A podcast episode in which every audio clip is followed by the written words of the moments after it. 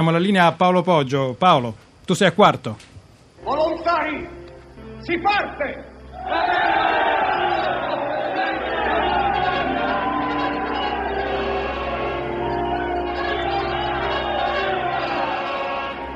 E allora di nuovo buon pomeriggio agli ascoltatori di Radio 1 e naturalmente viva l'Italia. Viva. La mia voce vi giunge da Quarto, eh, Levante di Genova, dal presente, da oggi, dal 16 marzo del 2011. Ma le voci che avete sentito pochi istanti fa, le urla, le grida e questo canto arrivano dal passato, dalla notte, dall'alba del 5 maggio del 1860, quando da qui, dalla spiaggia di Quarto, da questo scoglio proteso verso il mare e verso, lasciatemelo dire, un futuro allora ancora molto incerto, Garibaldi cominciò l'impresa insieme a 1162 soldati, alcuni per caso, alcuni di carriera, ma tutti camicie rosse per scelta. E qui per raccontare l'inizio di questa fantastica avventura abbiamo due ospiti. Vi presento il primo che è l'assessore alla cultura del comune di Genova, che è Andrea Ranieri. Allora, assessore, noi siamo qui tra il mare e le colline eh, del Levante genovese, che cosa accadde qui quella notte?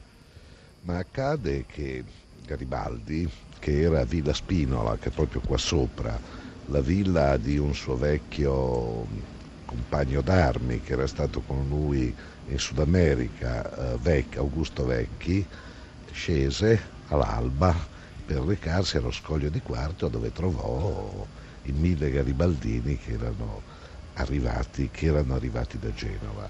Uh, è una storia anche questa bella. Lui uh, aveva tanti amici a Genova, andò a questa villa, uh, il Casun Giancu era bianca, era tutta bianca, adesso è rosa, e disse, beh, sono venuto a Genova dai miei apostoli e ho scelto di stare dal più ricco, perché era, era quello anche anche più, che aveva più risorse. Senta, io sono un cronista e quindi cerco anche un po' di andare al di là della notizia. Si parla di intelligence, si parla di una eh, operazione un po' sotto copertura, quella, quella, di Garibaldi. Insomma, il Regno di Sardegna aveva eh, bisogno di un casus belli per dichiarare guerra al Regno delle due Sicilie. Allora pensò a provocare un'insurrezione. Garibaldi era l'uomo giusto eh, nel posto giusto e per questo fu, eh, secondo alcune ricostruzioni storiche, secondo la cronaca, preparata questa operazione di infiltrazione al di là delle linee nemiche. Lei che cosa ne pensa? Ma guardi, io penso che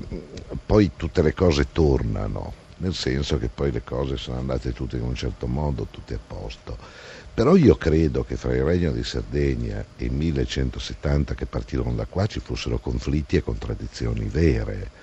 Um, l'intelligence cercò anche di boicottarla la cosa perché c'era il terrore che marciassero sul, su Roma, sul regno pontificio, cosa che Cavour non voleva assolutamente.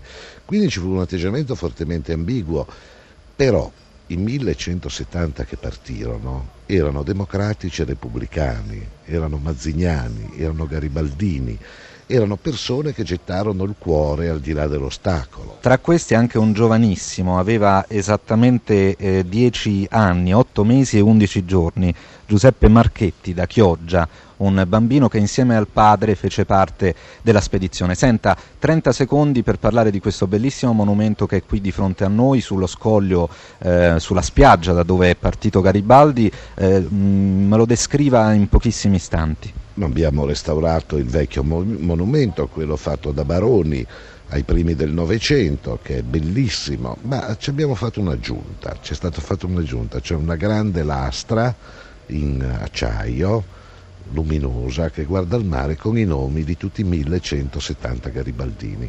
Cioè il monumento, da monumento dell'eroe solitario, è diventato il monumento di questa grande impresa collettiva, di questi giovani che tutti insieme decisero di osare l'impossibile. Senta, a volte si ha paura di dire a una persona ti voglio bene, ti amo, allora noi abbiamo deciso che faremo dire a tutti i nostri ospiti viva l'Italia, perché non bisogna, non bisogna dimenticare anche questa espressione. Ce lo vuole dire anche lei? Assolutamente, viva l'Italia. Allora, intanto chiedo al nostro altro ospite, che è il professor Mauro Spotorno, è un professore di geografia e rappresentante qui per la Liguria della Società Geografica Italiana fondata nel 1870, quindi siamo 76, siamo lì insomma. Eh, eh, chiediamo al professore di descriverci i confini geografici del tempo. Professore, eh, noi ci troviamo in quell'alba del 5 maggio del 60, qui la situazione com'era? Ma, eh, ci trovavamo nel pieno di una profonda trasformazione geopolitica e territoriale. Teniamo conto che l'Italia, dopo il congresso di Vienna, era articolato in dieci stati tra stati e microstati staterelli. Quando Garibaldi parte erano mm, cinque, contando anche San Marino. Eh, il Regno di Sardegna, che stava perdendo Savoia e la Contea di Nizza a seguito degli accordi Plombier con la Francia quello che rimaneva del regno del Lombardo-Vento, oramai amputato della Lombardia, lo Stato della Chiesa e soprattutto il Regno delle Due Sicilie, uno Stato grande, all'epoca eh, circa 100.000 km quadrati. Ecco, allora professore, quindi questa era la situazione geografica eh, del tempo, una situazione in continuo eh, mutamento, battaglie, scontri, poi Garibaldi da qui eh, avrà tanti incontri e tanti scontri lungo la tortuosa via eh, verso, verso la Sicilia. Io chiedo anche a lei di dire questa bellissima frase. Viva l'Italia! Allora, grazie professore, grazie al professor Spotorno, grazie, grazie Paolo. all'assessore alla cultura. Ti sei Sì, portato il eh, manuale di storia del liceo? Eh sì, stiamo ripassando lungo la strada, tra l'altro io devo ringraziare per questo collegamento, purtroppo non me ne hanno dati mille, ma ci sono solo due, ma fanno per eh, 1100, eh, sono Giampiero Cacciato per l'assistenza tecnica e per l'organizzazione che in caso di pioggia è particolarmente utile, Damiano Pennacchiotti, io non so che tempo facesse quel 5 maggio del 1860, ma sicuramente in questo momento qui la pioggia non manca. E Io allora? vi ringrazio e vi restituisco la linea con un Viva l'Italia da quarto Genova.